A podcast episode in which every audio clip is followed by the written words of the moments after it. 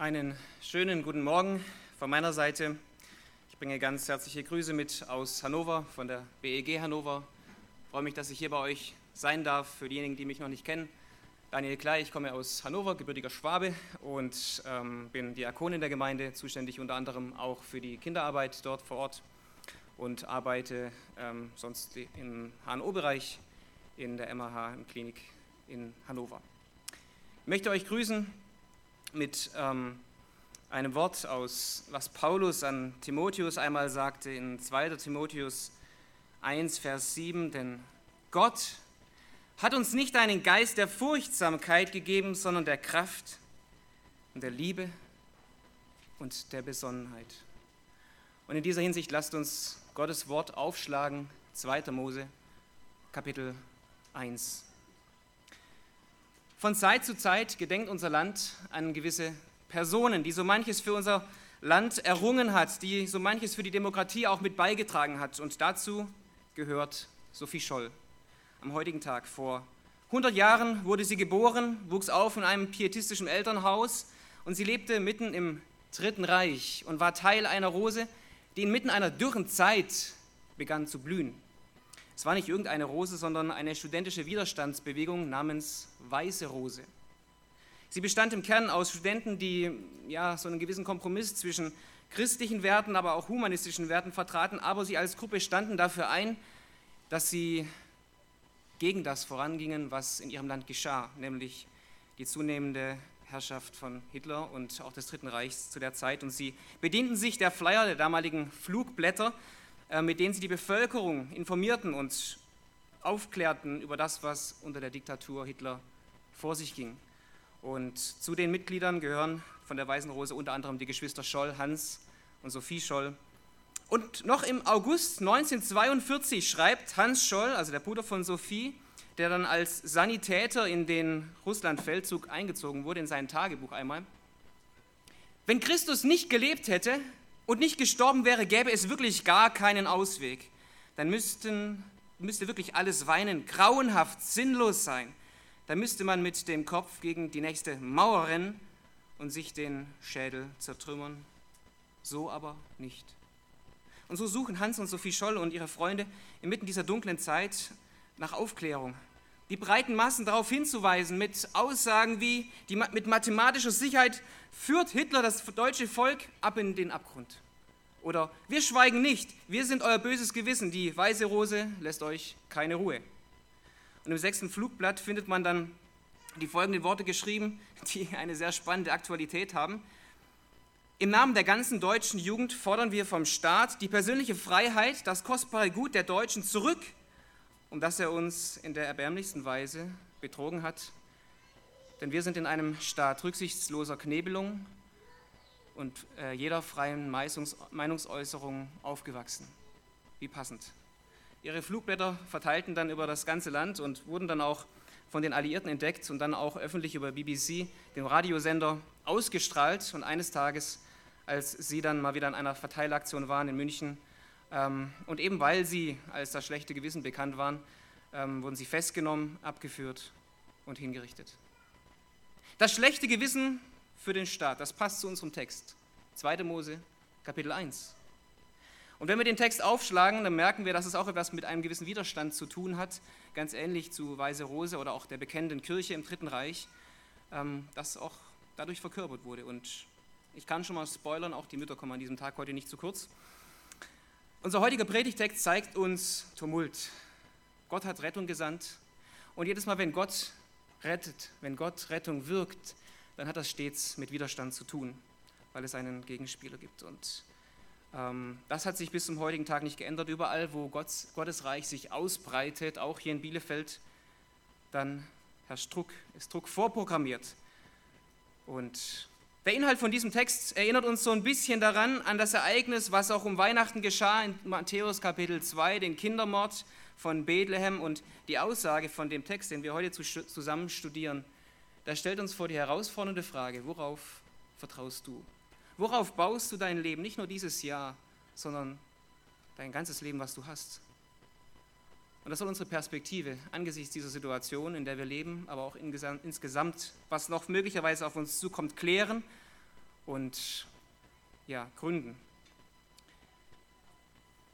Ich möchte ganz gern diesen Text in 2. Mose 1 überschreiben mit dem Titel Grobe Tage Gottes Treue. Und ich lese dazu nach der Übersetzung von Schlachter Vers 1 bis Vers 7 einmal vor. Und dies sind die Namen der Söhne Israels, die nach Ägypten gekommen waren. Sie kamen mit Jakob, jeder mit seinem Haus. Ruben, Simeon, Levi, Judah, Issachar, Sebulon und Benjamin, dann Naphtali, Gad und Ascher. Und die ganze Nachkommenschaft Jakobs betrug damals 70 Seelen. Josef aber war schon vorher in Ägypten und Josef starb und alle seine Brüder und jede ganze Generation. Aber die Kinder Israels waren fruchtbar, regten und mehrten sich und wurden so zahlreich, dass das Land von ihnen voll wurde. Der erste Abspann, Abschnitt, den wir jetzt hier haben, das ist so eine gewisse eine Art Vorspann, bevor das eigentliche Ereignis geschieht. Das ist die Eröffnung dieses zweiten Mosebuchs, was uns hineinnimmt und was uns auch schon eine kleine Rettungsinsel zeigt, inmitten dieser dunklen Zeit, inmitten eines gefährlichen Meeres. Wir beginnen mit dem ersten Vers. Der erste Vers beginnt mit einem Und. Dies sind die Namen. Wenn man ein Buch aufschlägt, fängt man dann schon direkt mit einem Und an. Das ist ja eine Konjunktion. Wie kommt es dazu? Man wundert sich, aber wenn man den Kontext der Bibel kennt, dann weiß man, dass 2. Mose, 1. Mose vorausgeht. Und wir müssen uns vorstellen, das Alte Testament von der Architektur ist im Judentum ja so aufgebaut, dass man die fünf Bücher Mose hat, dann die Schriften und dann die Propheten. Und die fünf Bücher Mose sind quasi ein Korpus. Das ist ähm, der ja, Tora. Also das sind die fünf Bücher, die eigentlich aus fünf Kapitel jeweils, äh, beziehungsweise dieser Abschnitt besteht aus fünf Kapiteln. Und so wird eben das zweite Mosebuch direkt angeknüpft an das erste Mosebuch. Daran knüpft Mose an, er setzt das voraus. Und tatsächlich finden wir diese genealogische Aufzählung der ersten Verse bereits in 1. Mose 46, Vers 8 folgende, ganz ähnlich.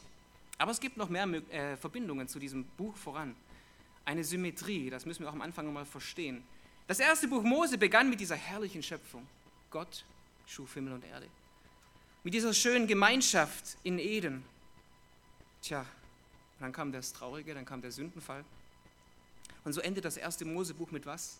Es begann so schön mit der Gemeinschaft Gottes und es endet mit einem Grab, mit einem Sarg, wie Josef in Ägypten, einem gottfremden Land stirbt und begraben wird. Und das zweite Buch Mose knüpft genau daran an, an dem Tod Josefs und beschreibt die Not, die Israel in Ägypten hat und führt dann über den Berg Sinai zu einem Moment, wenn wir am Ende vom zweiten Mosebuch Kapitel 40 lesen, wieder in die herrliche Gemeinschaft mit Gott, dass Gottes Herrlichkeit, seine Shechina, seine Herrlichkeit wieder Wohnung nimmt unter seinem Volk. Und was wir aus diesen beiden Büchern sehen können, dass der Dreh- und Angelpunkt das Stellvertretungsopfer ist, die Einführung des Opferdienstes, was uns nur wieder möglich macht, in die Gemeinschaft Gottes zu kommen. Und wir lernen, der Gott der Schöpfung ist auch der Gott der Erlösung. Und so beginnt Vers 1 mit einem Und und fährt fort, dies sind die Namen. Es geht viel um Namen hier. Namen sind nicht nur Schall im Rauch. Das zweite Mosebuch zeigt uns die Gewichtung der Namen. Es ist interessant, wenn man das erste Kapitel liest. Man liest und liest, man liest keinen einzigen ägyptischen Namen. Aber man liest immer wieder, ununterbrochen, dass der Pharao redet. Aber er kriegt keinen Namen. Dagegen sehen wir, das werden direkt am Anfang schon die Namen der Söhne Israels genannt, Vers 2 bis 5. Wir sehen, dass die zwei tapferen Hebammen, auf die wir noch zu sprechen kommen, Vers 15 auch die Namen bekommen. Und der Pharao bleibt immer noch namenslos. Und weiter zeigt uns das Buch diese enge Verbindung, wie Gott mit seinem Volk verbunden ist. Der hohe Priester trägt die Namen Israels, der Stämme, auf seinem Schild. Und so erfahren wir im zweiten Mosebuch auch, wie Gott Mose seinen Namen Yahweh offenbart und ihn zu seinem Volk trösten schickt. Wenn wir jetzt diese ersten sieben Verse lesen, dann scheint es auf den ersten Blick nichts Besonderes zu sein, so das Übliche, was man aus dem Alten Testament kennt, viele Namen, die aufgezählt werden. Tja, aber nehmen wir nochmal einen genaueren Blick auf diesen Rückblick. 70 Seelen kamen nach Ägypten. Josef starb und seine ganze Generation. Und dann kommt's. Dann kommt Vers 7, den muss man festhalten. Es ist einer der vielen Rettungsinseln inmitten diesen trüben Tagen, in denen Israel lebten. Wir sehen nämlich wie Gott inmitten diesem Niedergang uns diesen Vers, Vers 7 vor Augen hält, der vollgepackt ist, quasi ein Care-Paket von Hoffnung. Und die Grundaussage verfolgt uns in diesem ganzen Kapitel. Es ist der Schlüsselvers, Vers 7. Vers 7, Vers 12, Vers 20, jedes Mal der gleiche Refrain, immer dasselbe. Und die Söhne Israels waren fruchtbar. Sie regten sich und sie mehrten sich. Dick, fett, anstreichen, Vers 7, 12 und 15. Ohne diese Verse verstehen wir nicht die Sprengkraft dieses Kapitels, ja, des ganzen Buches.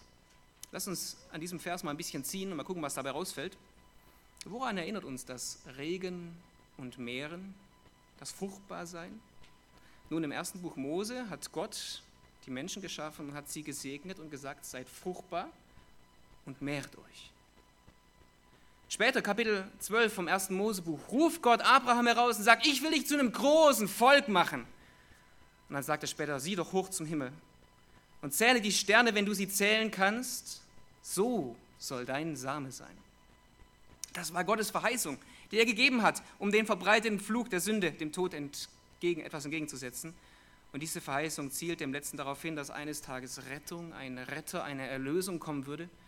Und dieser Erlöser sollte eben aus diesem Volk kommen. Aber wie jämmerlich war dieser Segenszug am Anfang in Fahrt gekommen. Wie umkämpft war er. Denken wir nur an die Unfruchtbarkeit von Sarah, an die Unfruchtbarkeit von Rebekka. Und wenn wir dann jetzt zu Vers 5 kommen und hier die Namen gesagt bekommen, die 70 vor Augen gehalten bekommen und dann nur ein paar Kapitel weitergehen, dann müssen wir doch zur Anbetung kommen, wenn wir in Kapitel 12, Vers 37 lesen, dass das Volk Israel nach einer knappen Spanne von 400 Jahren 600.000 Männer beinhaltete, ohne Frauen, ohne Kinder. Das ist doch enorm.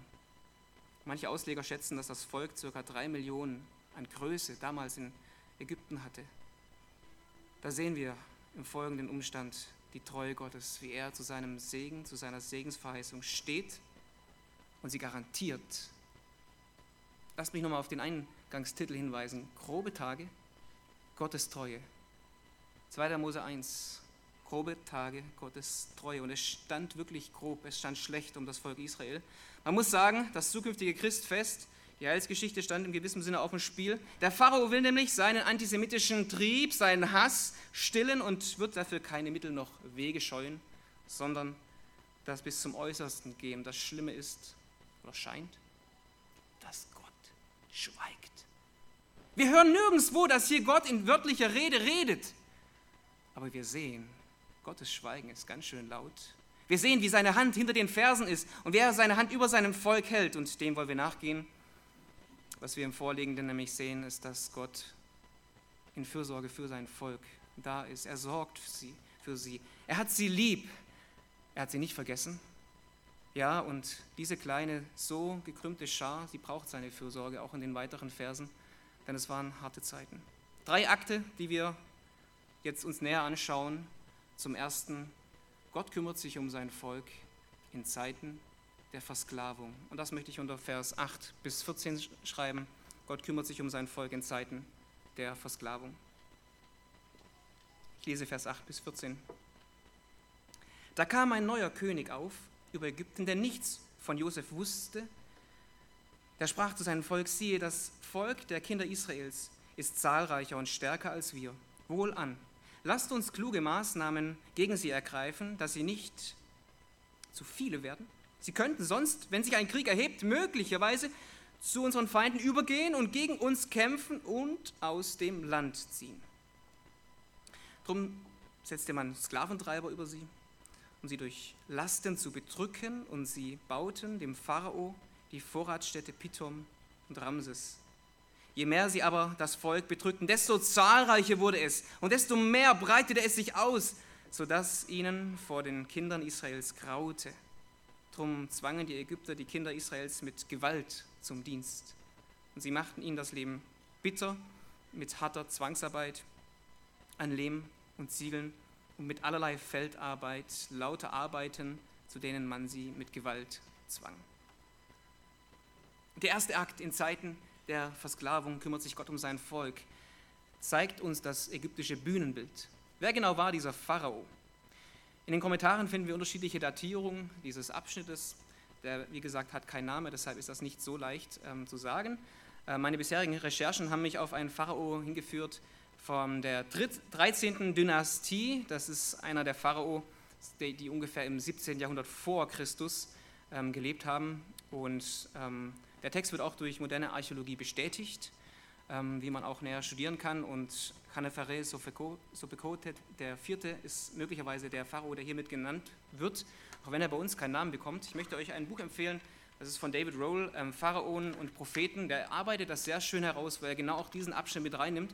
Und es gibt eine sehr spannende DVD, eine ähm, äh, Darstellung, Pattern of Evidence, über Exodus, ähm, wo genau das, was David Roll ausgegraben und nachgewiesen hat, mit aufgenommen hat. Und das ist sehr zu empfehlen, kann ich auch gerne mal ausleihen, wenn man sich da nochmal etwas näher mit den archäologischen Funden beschäftigen möchte.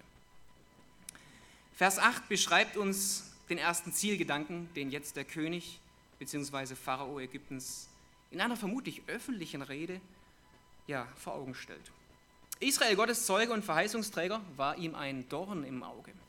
Und die Israeliten werden wegen ihres Bevölkerungsbooms zu schweren Sklavenarbeit verurteilt. Wir wissen nicht genau, wie das im Einzelnen aussah, aber der Pharao und Konsorten brüteten ja so manches darüber aus, was sie tun können. Aber egal, wie lange sie darüber nachgedacht haben, 1. Mose Kapitel 15, Vers 13, dort hat Gott Abraham schon gesagt, dass sie in den Glutofen nach Ägypten in ein fremdes Land gehen würden, dass es ihnen schlecht gehen würde.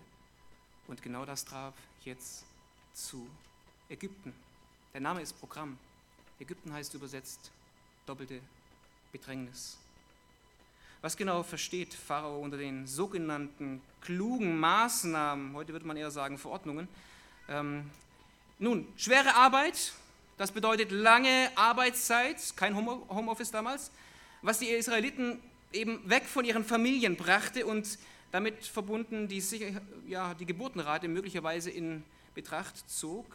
Sklavenarbeit bedeutet Unterdrückung der jüdischen Agrikultur und auch Viehzucht, eben sodass ihre ja, Vitalität eingeschränkt werden soll. Wie genau das jetzt im Einzelnen aussah, können wir uns nur erahnen. Ägypten war gnadenlos. Und 2. Mose 5, 7 sagt uns, unter was für schwierigen ja, Umständen die Arbeit vonstatten ging. Jetzt stellen wir uns vor, dann waren auch die älteren Menschen an der Arbeit. Das war rücksichtslos. Wenn sie starben, dann starben sie. Aber ein erstes Arbeitsergebnis finden wir in Vers 11 vor Augen gestellt. In der Form der Vorratsstätten, nämlich namens Pithom und Ramses, die gebaut wurden. Israel wurde gezwungen, seine leibliche Kräfte in die ideologische Verherrlichung des Pharaos zu investieren. Kurz zu Pithom und Ramses. Pithom bedeutet Haus des Gottes Atum. Das war eine Art Verwaltungsquartier, eine Vorratsstadt, aber mit dem Namen Haus des Gottes Atum, ein ägyptischer Gott. Und Ramses, die Stadt, soll in seiner Gesamtausdehnung ca. 30 Quadratkilometer, also 420 Fußballfelder, groß gewesen sein. Der offizielle Name für Ramses war, Achtung, Haus des Ramses, geliebt von dem Gott Amun, groß an siegreicher Kraft. Wir sehen also, Pithom und Ramses dienen in ihrer jeweiligen Funktion zur kultischen Verehrung und völkischen Versorgung. Also Pharao kapert quasi sämtliche Kraftressourcen der Israeliten und will damit seinen Turmbau zu Babel fortsetzen. Interessant ist, dass die Materialien relativ ähnlich zu 1. Mose 11 sind, wo auch der Turm zu Babel gebaut wird, nur hier will sich der König verherrlichen und sich und seinem Gott einen Namen machen. Achten wir nochmal auf Vers 13 und 14. Wir finden dort die Wortwahl Dienst, Arbeit. Der hebräische Text hat fünfmal ein und dasselbe Wort. Arbeit, Arbeit, Arbeit, Arbeit und noch mehr Arbeit. Dasselbe Wort finden wir Arbeit auch in Kapitel 3, Vers 12, wo es aber für dienen übersetzt wird.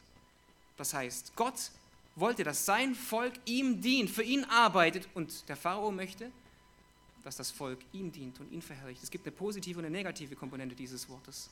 Und wir stellen fest, es geht hier nicht einfach nur um einen Kampf zwischen zwei Nationen. Im Übrigen ist Israel als Nation hier das erste Mal genannt und hier folgen auch im Zuge des Namens die erste Pogrome. Es geht nicht primär um Pharaos Auseinandersetzung mit Israel. Hier geht es um Pharao oder Gott. Der Pharao will Israel mit Gewalt unter seine Hand haben. Und der Gott Israels beansprucht aber dann sein Volk für sich, dass es dem ewigen Schöpfer und Erlöser dient. Und daher muss und wird es auf kurz oder lang auf eine Trennung hinauslaufen von Israel aus Ägypten. Doch diese Trennung lässt noch auf sich warten. Und so leidet das Volk. Und so leidet das Volk unter der Last Ägyptens. Aber Gott gibt in Vers 12 uns diesen zweiten Trost, wo er uns darauf hinweist, auf diesen Boten von Gottes Treue, das unerwartete Arbeitsergebnis zum Leidwesen des Pharaos. Und ach, wie kann es schöner sein, hier bietet sich ein feiner Reim. Denn es ist verrückt, je mehr Israel betrügt und je mehr Israel gebückt, desto mehr werden sie beglückt und von Gott mit Kindern bestückt. Desto zahlreicher sie werden, umso mehr breiten sie sich aus. Und Vers 12, je mehr sie aber von Volk betrügt, desto zahlreicher wurde es und desto mehr breitete es sich aus, sodass ihnen von den Kindern Israels graute. Wir stellen fest, Gottes Mannschaft ist nicht klein zu kriegen. Das ist nichts Neues. Das gibt es an vielen anderen Stellen der Schrift auch. Und die Sklaverei kann daran nichts ändern.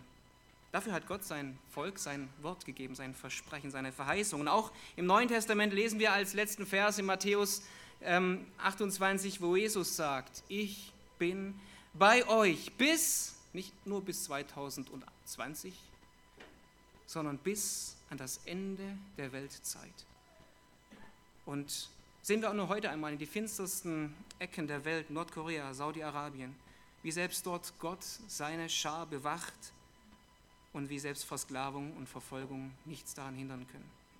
Denken wir nur an Kanada, wo beispielsweise Pastor Coates mit seiner Grace Life Church so in, unter Beschuss ist, weil sie in den, ähm, weil sie ja Gott gehorsam sind, weil sie Gottesdienst halten wollen und sich dem Staat nicht beugen wollen. Und er ist äh, eingepfercht worden und sie haben jetzt einen, einen, Gerichtsprozess laufen. Wir haben als Gemeinde auch Kontakt bekommen zu jemandem dort in der Gemeinde und die sagten, die müssen sich im Untergrund treffen, aber sie treffen sich und sie florieren. Das muss man sich vorstellen. Das ist die Fortsetzung von Vers 12, von Vers 7, von Vers 20. Und wenn ich jetzt hier so schaue, vom letzten Mal, wo ich hier war, ist das ja auch so. Wir durften das auch bei uns in Hannover erfahren, wie Gott seine Gemeinde segnet und führt, wie auch gerade in dieser Zeit in der Kinderarbeit so viel Segen an Zuwachs bekommen haben wo wir staunen dürfen über Gottes Macht, über Gottes Hand. Und so schenkt es auch Gott, dass er uns heute beisteht. Und doch gibt es so manche dunkle Sorgen, die uns im Herzen sind und die uns bedrücken mit einer Last, die schwer ist. Ob es die ständige Isolation, dieses elende Wort Corona, die politische Situation, die einen immer wieder herausfordert, wie verhält man sich wo, wie geht es denn weiter, was kommt danach. Da ist die Familie, die ernährt werden möchte, da ist einer, der um seinen Job bangt, da ist eine Angst um eine, ja, eine Diagnose, eine gesundheitliche Beeinträchtigung. Oder da ist die Ehe, die am Anfang so viel Feuer hatte. Und jetzt, wo ist das Feuer? Da ist der geliebte Mann, der Mensch, der nicht mehr da ist. Unter den Protestanten des, ähm, der Hugenotten in Frankreich gab es ein lateinisches Trostwort. Und wir müssen verstehen, die Hugenotten hatten heftigste Verfolgungen zu erdulden. Und dieses Trostwort knüpft an an Hiob 17,12 und es hieß auf Lateinisch Post tenebras lux. Nach der Finsternis kommt Licht. Das war ein Wort, weil sie sich vorgehalten hatten. Sie wussten, es gibt ein danach. Es wird Licht werden. Und wie schwer um die Finster vielleicht auch die Sorgenlast ist, die dich bedrückt und die dich versklavt oder die dich gefangen hält, wisse, das, was Gott anfängt, er macht nicht halbe Arbeit, er führt es aus. Auch wenn wir das Ziel noch nicht sehen, er hat es in seiner Hand. Gott verheißt, dass die, dass die Pforte der Hölle seine Gemeinde nicht überwinden werden und deshalb dürfen wir zuversichtlich sein. Deshalb gibt es für uns Planungssicherheit. Deshalb können wir vertrauen, dass Gott auch uns zum Ziel bringt. Äußerlicher Druck vermag den Segen Gottes hier im ersten Akt nicht zu hindern. Gottes auserwählte Volk bleibt weiterhin dran. Äußerliche Schwierigkeiten hindern nichts. Aber was, fragen wir, was, fragen wir, geschieht, wenn der Druck auch noch von innen kommt? Und das klärt sich im nächsten Akt. Gott kümmert sich um sein Volk erstens in Zeiten der Versklavung, zweitens in Zeiten der Verführung. Vers 15 bis 21. Und der König von Ägypten redete mit den hebräischen Hebammen, von denen die eine Schifra und die andere Pua hieß. Er sprach, wenn ihr die Hebräerinnen entbindet, so seht auf der Stelle nach, wenn es ein Sohn ist, so tötet ihn, ist es aber eine Tochter, so lasst sie leben. Aber die Hebammen fürchten Gott und taten nicht, was ihnen der König von Ägypten befohlen hatte, sondern sie ließen die Knaben leben. Da ließ der König von Ägypten die Hebammen rufen und fragte sie, warum tut ihr das, dass ihr die Knaben leben lasst? Da antworteten die Hebammen dem Pharao, nun, die hebräischen Frauen sind nicht wie die ägyptischen, sie sind lebhafter. Ehe die Hebammen zu ihnen kommen, haben sie geboren. Und Gott segnete die Hebammen. Das Volk aber vermehrte sich und nahm gewaltig zu. Und es geschah, weil die Hebammen Gott fürchteten, baute er ihnen Häuser. Wir kommen also zum nächsten Akt und zum nächsten Schritt der sogenannten klugen Maßnahmen. Und es ist interessant, Stephanus im Neuen Testament in Apostelgeschichte 7, Vers 19 nennt die klugen Maßnahmen vom Pharao List. Sein listiges Vorhaben zielt auf den inneren Kreis der Israeliten ab. Wir finden seine Absicht in Vers 15 dargelegt, im Gespräch mit dem hebräischen Hebammen. Diese erhalten im Gegensatz zu Pharao einen Namen, Shifra und Pua. Und im sogenannten Brooklyn-Papyrus ähm, aus der 13. Dynastie in Ägypten haben Archäologen tatsächlich eine Sklavenliste ausgegraben, wo genau diese Namen erwähnt wird. Ich weiß nicht genau, ob es die waren, aber es sind auf jeden Fall beides mal die gleichen Namen, Shifra und Pua. Und das ist äußerst interessant. Pharaos Auftrag an vermutlich die beiden Stellvertreter der restlichen Hebammen ist wie folgt. Sie sollen bei der israelischen Geburt direkt das Geschlecht des Kindes identifizieren und dann, wenn es ein Junge war, kurzen Prozess mit ihm machen. Der Pharao will sich noch nicht selber die Hände schmutzig machen an dem Volk Israel, sondern zuerst durch die eigene jüdische Bevölkerung sein Ziel der Dezimierung erreichen. Dieser listige Versuch ist eine, ein taktisches Prinzip des Satans, das auch in der Kirchengeschichte immer und immer wieder ja, Anwendung fand. Der Verfolgung ging die Verführung oder wir könnten sagen Denunzierung voraus. Der Herr Jesus selbst, er wurde durch Judas, einer seiner engsten Vertrauten, verraten. Der Kirchenkampf im Dritten Reich zeigt uns, wie viele Intrigen auch teils aus den eigenen Reihen die Führung angriffen.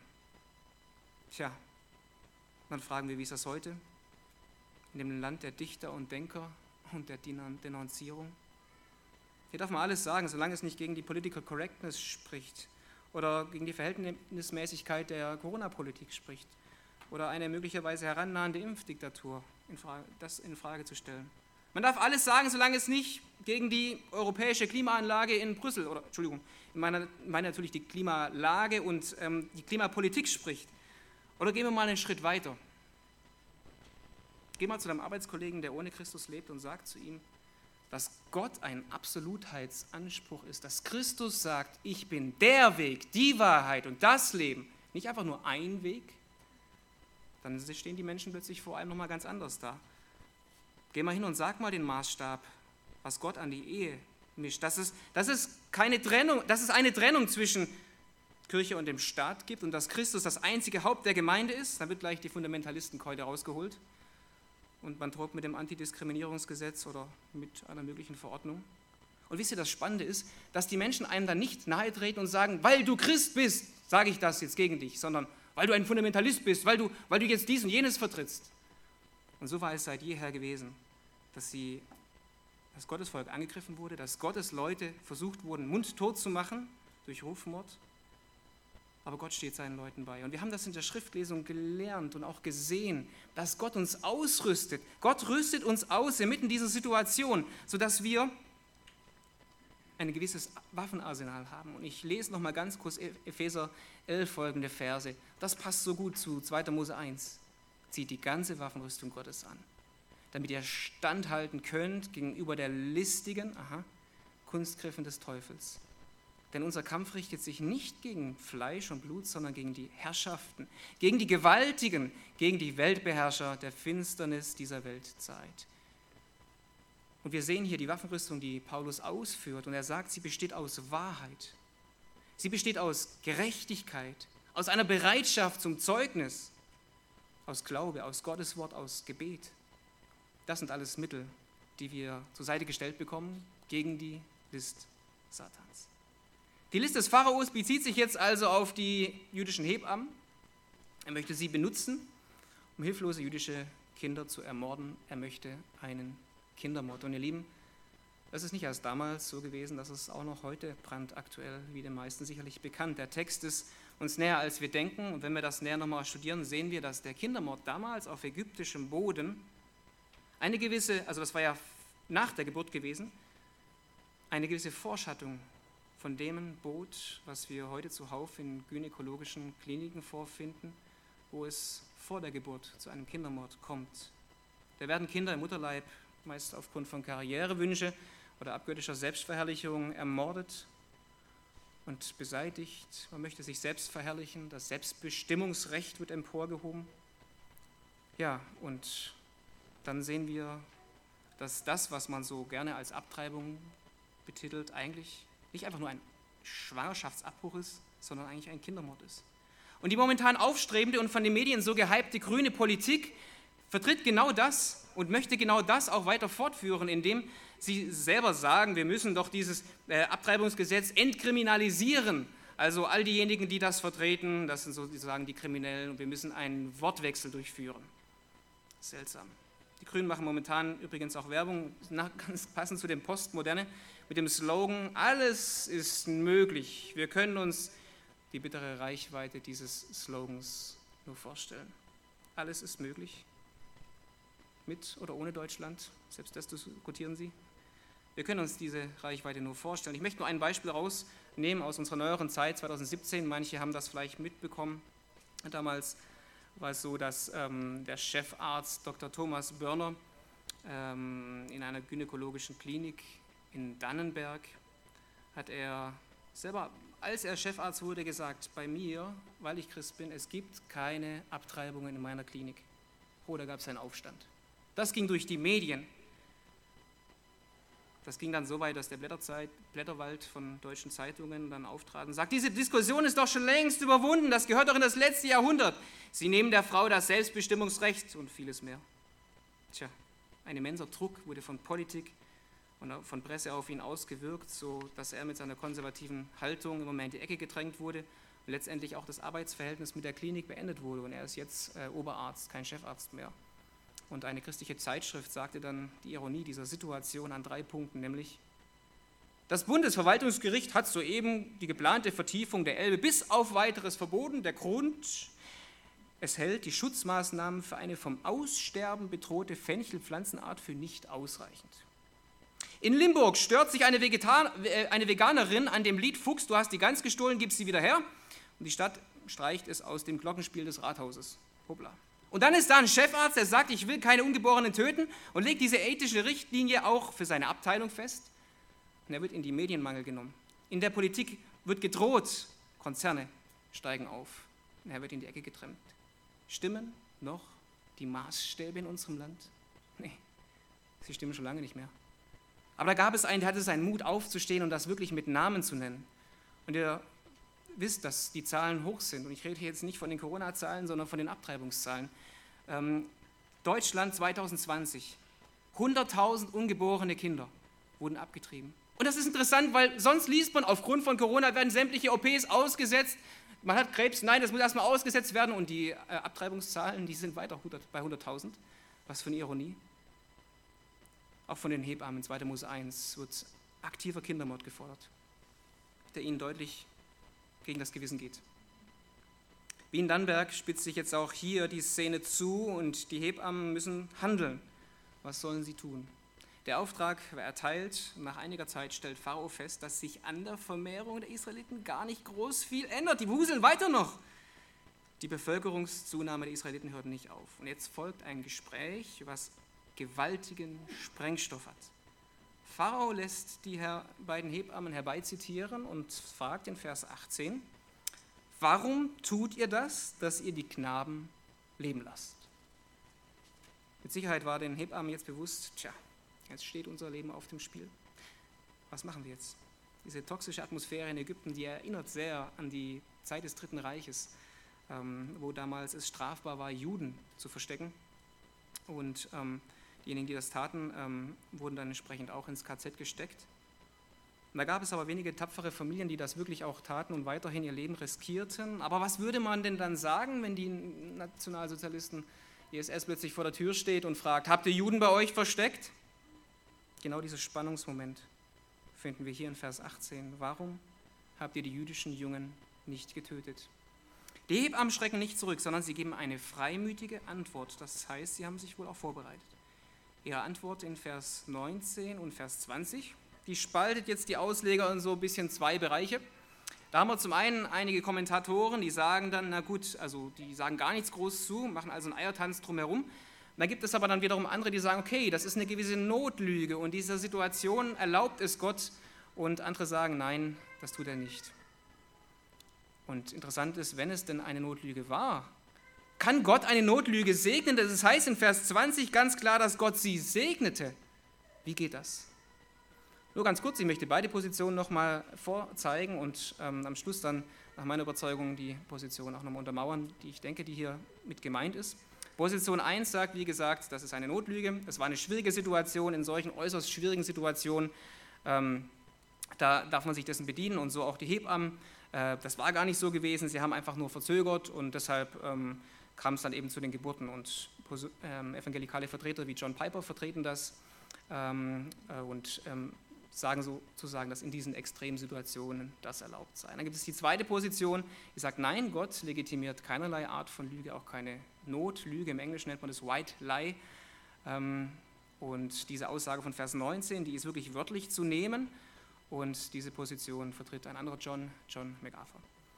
Ähm, welche Position der beiden ist nun die vorliegende? Die Frage ist wirklich nicht einfach, zumal wenn man sich in diese Haut der Damen damals begibt, wie verhält man sich denn dann oder eben auch unter dem Hitlerreich, wenn man dann an der Tür steht?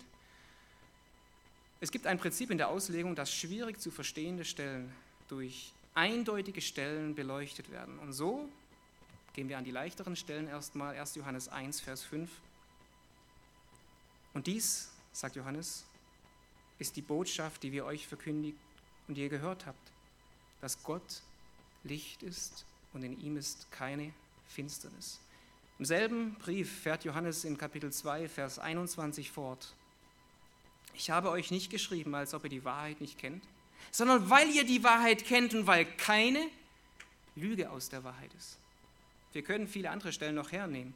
Epheser 4, 25, da sagt Paulus, legt die Lüge ab und zieht die Wahrheit an. Daher fragen wir, warum sollten wir in solchen Situationen dann einen Unterschied machen? Und wenn wir in die zehn Gebote sehen, da finden wir auch das Zeugnis, wo es heißt, du sollst kein falsches, nämlich wörtlich lügenhaftes Zeugnis gegenüber deinem Nächsten reden.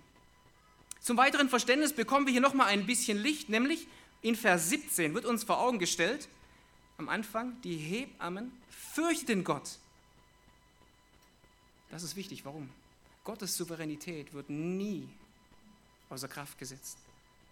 Beziehungsweise Gottes Souveränität setzt nie außer Kraft, dass der Mensch auch eine Verantwortung hat. Und so heißt es hier, dass die Hebammen aktiv ihren Glauben auslebten, indem sie Gott fürchteten. Und wie heißt es in Sprüche 1, Vers 7? Die Furcht des Herrn ist der Weisheit Anfang. Und so gab Gott ihnen Weisheit in der Rede und segnete sie, weil sie ihm gehorchten und nicht dem Befehl des ägyptischen Staates folgten. Und das, was sie sagten, war Wahrheit, wie ich gleich noch etwas näher belegen möchte. Aber bevor ich das belege, ein Punkt an dieser Stelle, David hat das vorhin schon mal auch gesagt, wir, wir sind als Gemeinde dazu gerufen, dem Staat uns unterzuordnen. Römer 13 ist das klassische Beispiel dafür, was jetzt in diesen letzten Zeiten wohl am heftigsten auch debattiert wurde. Wir sind dazu gerufen, uns unterzuordnen. Aber in dem Moment, wo der Staat in etwas eingreift und von uns Gehorsam gegenüber Gott fordert, müssen wir Widerstand leisten, beziehungsweise müssen wir, wie bei dem Hebammen als Vorbild Gott gehorchen, mehr gehorchen als den Menschen. Und es gibt drei Punkte, wo man das herausnehmen kann, wo wir Gott mehr gehorchen müssen als den Menschen oder dem Staat. Erstens, wenn der Staat etwas fordert, was Gott verbietet, das heißt Toleranz oder Akzeptanz von etwas widergöttlicher Natur, Homosexualität, Pädophilie, Sodomie. Wir müssen Gott mehr gehorchen als dem Staat, wenn der Staat etwas erlaubt, was Gott verbietet. Sexualisierung an der Schule, an den Kindern.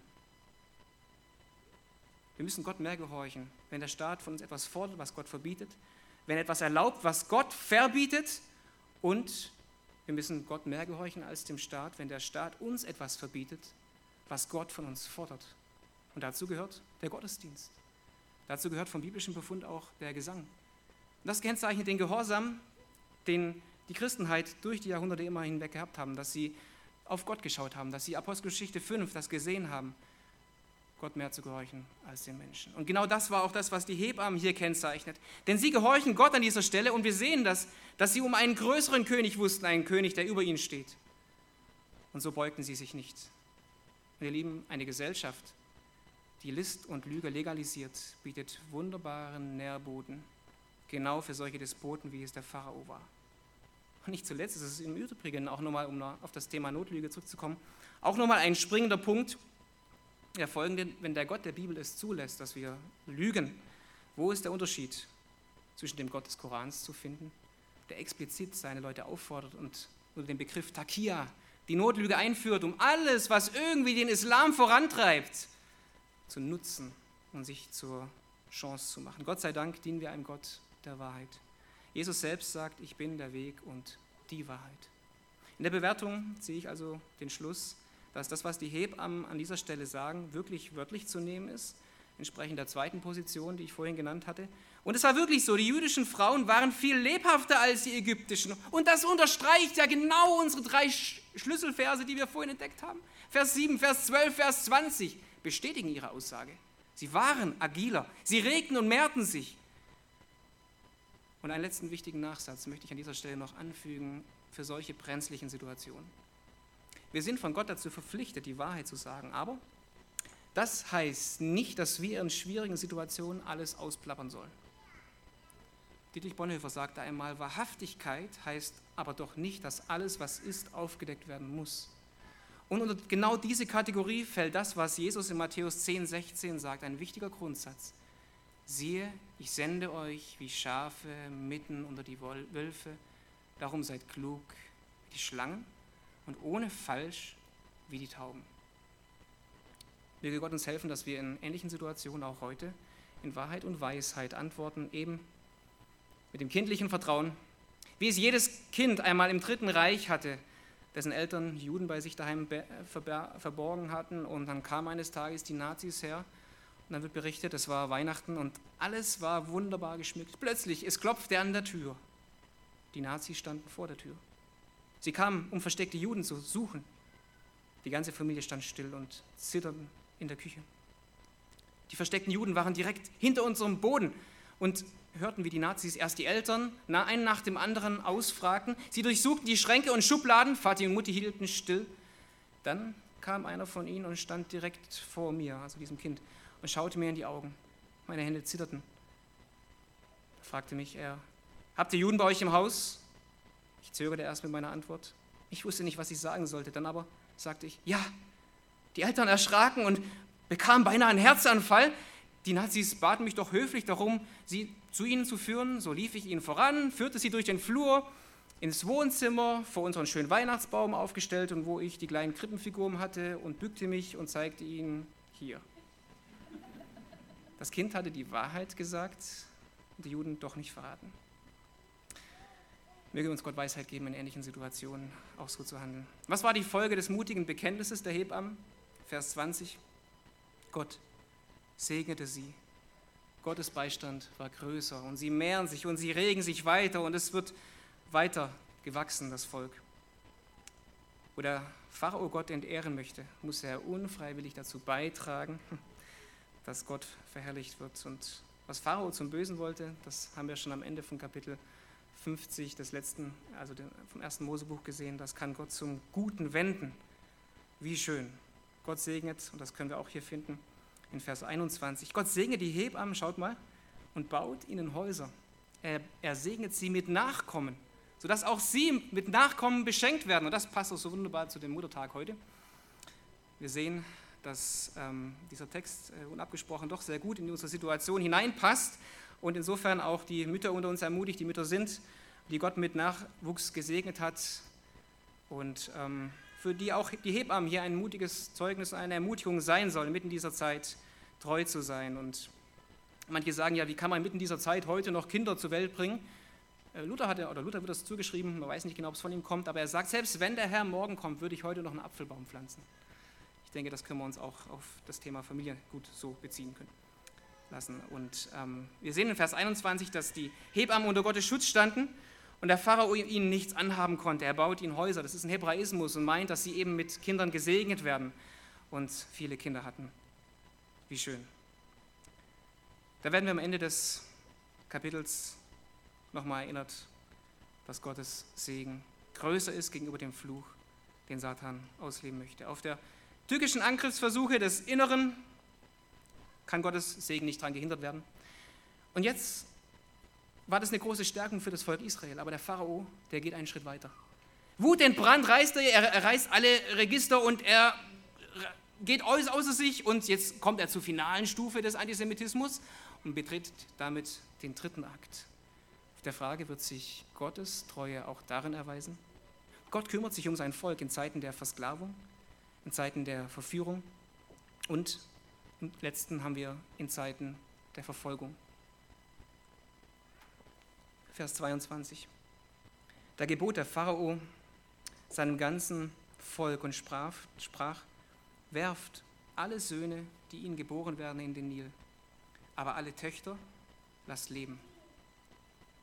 Während der Pharao also mit seinen Genozidversuchen lange unter dem Teppich hielt, tischt er jetzt allen offensichtlich und klar erkennbar auf.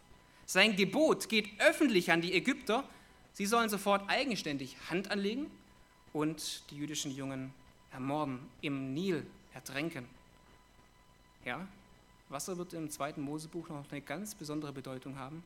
Ja, und ironischerweise dann auch zwischen Gott und Pharao das letzte Wort zu sprechen haben, wenn wir nur an den Durchzug durch das Rote Meer denken. Warum wählt Pharao aber jetzt an dieser Stelle den Nil? Bis zum heutigen Tag leben ca. 90 Prozent der ägyptischen Bevölkerung am Nil, das ist also die Wasserader in diesem trockenen Land. Es ist eine Art Lebensversicherung und das war in der damaligen Zeit auch so, dass ähm, Ägypten hatte viele Götter, aber ein Gott wurde auch personifiziert in dem Nil, weil er die Fruchtbarkeit entsprechend gab. Und interessanterweise ähm, ja, suggeriert hier der Pharao seinem Volk und ruft sie auf, die Kinder zu ermorden. Und sagt, Mensch, Leute, es geht hier wirklich, es geht um unsere Sicherheit. Die Hebräer sind eine nationale Gefahr für euch. Und das ist die Lösung. Werft sie in den Nil. Das ist übrigens auch der Wille der Götter.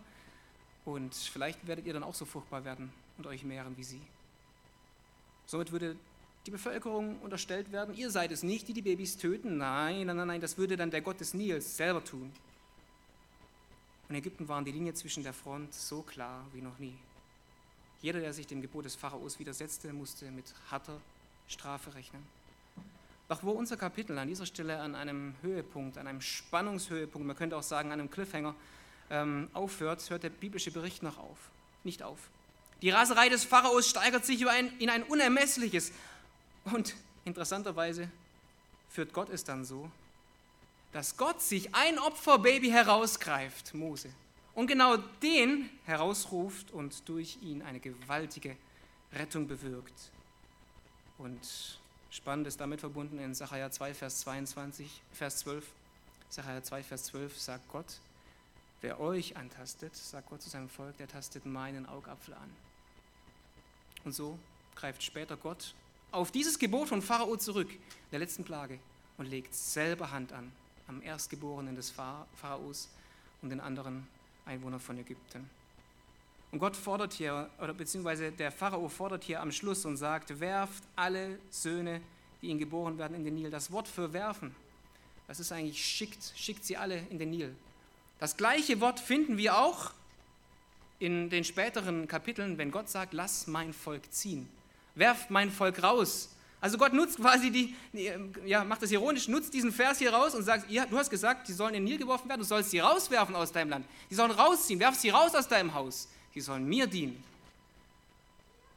Und wir sehen, dass Gott in seinen Segensspuren weiter den Weg mit seinem Volk geht und es durchträgt. Gott half seinem Volk durch die Kämpfe der ideologischen Versklavung durch die heimtückische Verführung und zuletzt durch die brutale Verfolgung. In groben Tagen steht Gottes Treue. Und an dieser Stelle muss eine Feststellung gemacht werden und damit verbunden eine wichtige Frage. Darauf gipfelt eigentlich dieses Kapitel. Kennst du schon diesen treuen Gott, diesen Gott der Treue? Die Bibel nennt ihn in Offenbarung 3, Vers 14 den Wahrhaftigen, den Amen. Und weißt du, wir können schön über Gottes Treue sprechen und so schön immer wieder Gottes Treue in den Mund nehmen, aber vertrauen wir seiner Gottes Treue. Wir haben ein, passendes Beispiel hier gesehen bei den Hebammen, mitten in dieser schwierigen Situation, wo sie uns eine Ermutigung sind, ihm zu vertrauen. Und weißt du, wenn du den Gott dieser Treue noch nicht kennst, dann möchte ich dir sagen, es gibt zwei Herrschaftsbereiche und da gibt es nichts zwischendrin, es gibt keinen Graubereich. Es gibt zwei Herrschaftsbereiche, die die Schrift uns vorstellt. Da ist zum einen die Herrschaft der Finsternis, wo der Fürst dieser Welt lebt, herrscht und regiert. Aber da ist auch nicht nur er, sondern er wirkt und arbeitet an den Herzen der Rebellion, so wie wir von Natur aus eigentlich gestaltet sind und zwingt sie unter seinem Dienst zu buckeln. Er zwingt sie unter seinem Dienst zu arbeiten. Und dann wird man getrieben von der einen Serie zur nächsten Serie, von einem Partner zum anderen Partner, von einer Situation zur nächsten, um seinen Genuss und ja, Spaß und Lust zu erfüllen.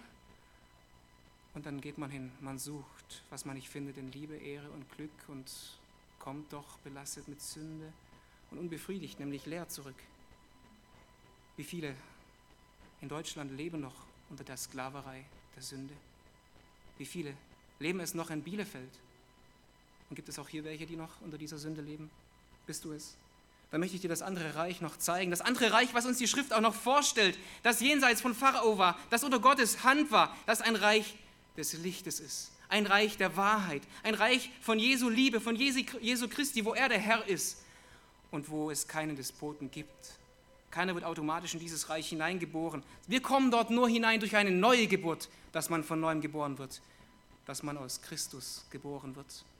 Wenn du noch nicht zu diesem Reich gehörst, dann lass, mir dir, lass mich dir das heute sagen. Es gibt nur einen, der dich da hineinbringen kann. Das ist nicht ein Pastor, das ist nicht ein Prediger, das ist nicht ein Ältester, das ist nicht dein Vater, nicht deine Mutter. Das ist Jesus Christus allein. Und er lädt dich ein. Er sagt, wen der Sohn frei macht, der ist wirklich frei.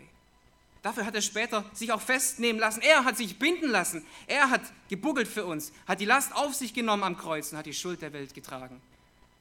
Und als er am Kreuz hing, wurde er, der König, zum Sklave und hat sich verraten lassen, wurde ausgepeitscht und starb. Und ich möchte dich einladen, wenn du den noch nicht kennst, dann komm, komm zu ihm. Er kann dir die, die Sündenlast abnehmen. Er kann dich freimachen von diesem Sklaventreiber. Komm zu ihm in Jesu Namen. Beuge dich vor seinem Kreuz. Du kannst das durch ein Gebet tun und du kannst es in Aufrichtigkeit vor ihm tun, indem du sagst, Herr, ich brauche deine Herrschaft, ich brauche ein neues Leben. Du kannst reinen Tisch in meinem Leben machen. Vertraue ihm. Er lädt dich heute ein. Jetzt bin nicht ich, der ruft. Christus ruft. Er sagt in Matthäus 11, Vers 28, Kommt her zu mir alle, die ihr mühselig und beladen seid, so will ich euch erquicken. Nehmt auf euch mein Joch und lernt von mir, denn ich bin sanftmütig und ich bin von Herzen demütig, so werdet ihr Ruhe finden für eure Seelen. Er fährt weiter fort, denn mein Joch ist sanft und meine Last ist leicht. Heute ist seine Tür noch offen. Und wenn du schon gekommen bist und schon unter seinem Joch dich gebeugt hast, dann, dann freue dich an dieser Errettung und nimm dir dieses Vorbild der Hebamme auch als Beispiel. Folge Christi Fußstapfen, die er uns vorgezeichnet hat.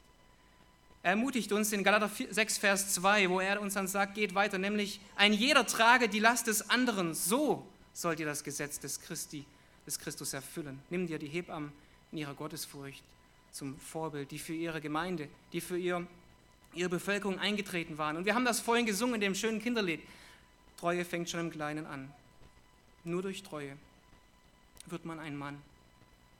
Es gibt nichts Herrlicheres, als genau diesem König, diesem Christus zu dienen, der einem durchträgt, auch in groben Tagen.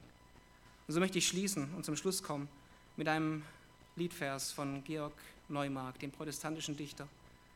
Und ihr müsst wissen, er lebte in der Zeit des Dreißigjährigen Kriegs, wo Hunger, wo Not, wo, wo Tod, wo Krieg herrschte und den Tag dominierte. Und diese tröstlichen Liedverse ermutigen uns damit verbunden mit dem Volk Israel, egal was für Umstände wir haben. Und wir lieben angesichts dessen, was wir jetzt im Herbst erwarten werden, wird es noch heftig werden. Ähm, wir wissen, Gott kann jedes Blatt noch wenden, aber wenn Ende des Jahres grün, grün dran kommt, dann gnade uns Gott. Wir wissen aber, Gott ist größer. Er steht seiner Gemeinde bei, er trägt sie durch. Und er sagt damit verbunden, passend mit diesem Licht, mit diesem Lied, was wir auch gleich singen werden. Wer nur den lieben Gott lässt walten und hofft auf ihn alle Zeit, den wird er wunderbar erhalten in aller Not und Traurigkeit. Wer Gott, dem Allerhöchsten, traut, der hat auf keinen Sand gebaut. Was helfen uns die schweren Sorgen? Was hilft uns unser Weh und Ach? Was hilft es, dass wir alle Morgen beseufzen unser Ungemach? Wir machen unser Kreuz und Leid nur größer durch die Traurigkeit. Denk nicht in deiner Drangsal sitze, und wir denken daran, wer das schreibt, in welcher Situation er war. Denk nicht in deiner Drangsal sitze, dass du von Gott verlassen seist und dass ihm, der im Schoße sitze, der sich mit stetem Glücke speist, die Folgezeit verändert viel und setzt jeglichem sein Ziel. Dann schließt das Lied, sing, bet und geh auf Gottes Wegen. Verricht das Deine nur getreu und trau des Himmels reichen Segen. So wird er bei dir werden neu. Denn welcher seine Zuversicht auf Gott setzt, den verlässt er nicht.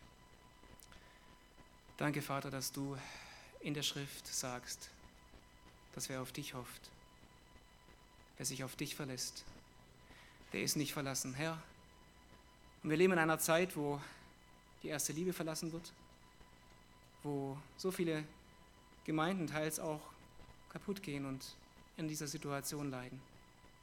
Herr, stärke du deine Gemeinde. Lass sie weiterhin ein Fels sein, beziehungsweise auf dir als dem Felsen gegründet sein. Und lass es nicht zu, dass der Feind überwindet. Im Johannesbrief heißt es, dass wir die Welt überwunden haben in Christus, Herr.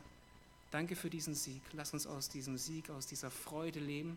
Und lass uns, egal was noch kommt, zuversichtlich mit dir gehen durch den Tag. Vater, wir bitten dich, segne die Kinder. Du siehst, in welcher Situation sie aufwachsen. Halte deine gnädige Hand über ihn. Herr, schütze du sie, bewahre du sie. Gib den Lehrern Weisheit und Mut, die auch in einem gewissen Gewissenskonflikt momentan stehen. Herr, stärke du sie, stärke du unsere Familien. Halte deine schützende Hand über die Ehen und gib, dass noch viele Festungen entstehen, wo der Satan nichts anhaben kann. Herr, schenke uns den Sieg, dass auch noch viele errungen werden vom Reich der Finsternis in das Reich deines Lichtes zu kommen. Und so beten wir für diese Stadt Bielefeld. Erwecke diese Stadt, segne die Behörden vor Ort, Herr. Gib ihnen Weisheit, Einsicht und lass sie erkennen, dass du der Herr bist, dass du im Regiment sitzt und dass du das Haupt der Gemeinde bist. Segne die Geschwister hier vor Ort, auch die Ältesten und den Pastor. Und gib ihnen all den Aufgaben Weisheit, Mut und Einheit. Herr, wir loben deinen Namen und danken dir in Jesu Namen. Amen.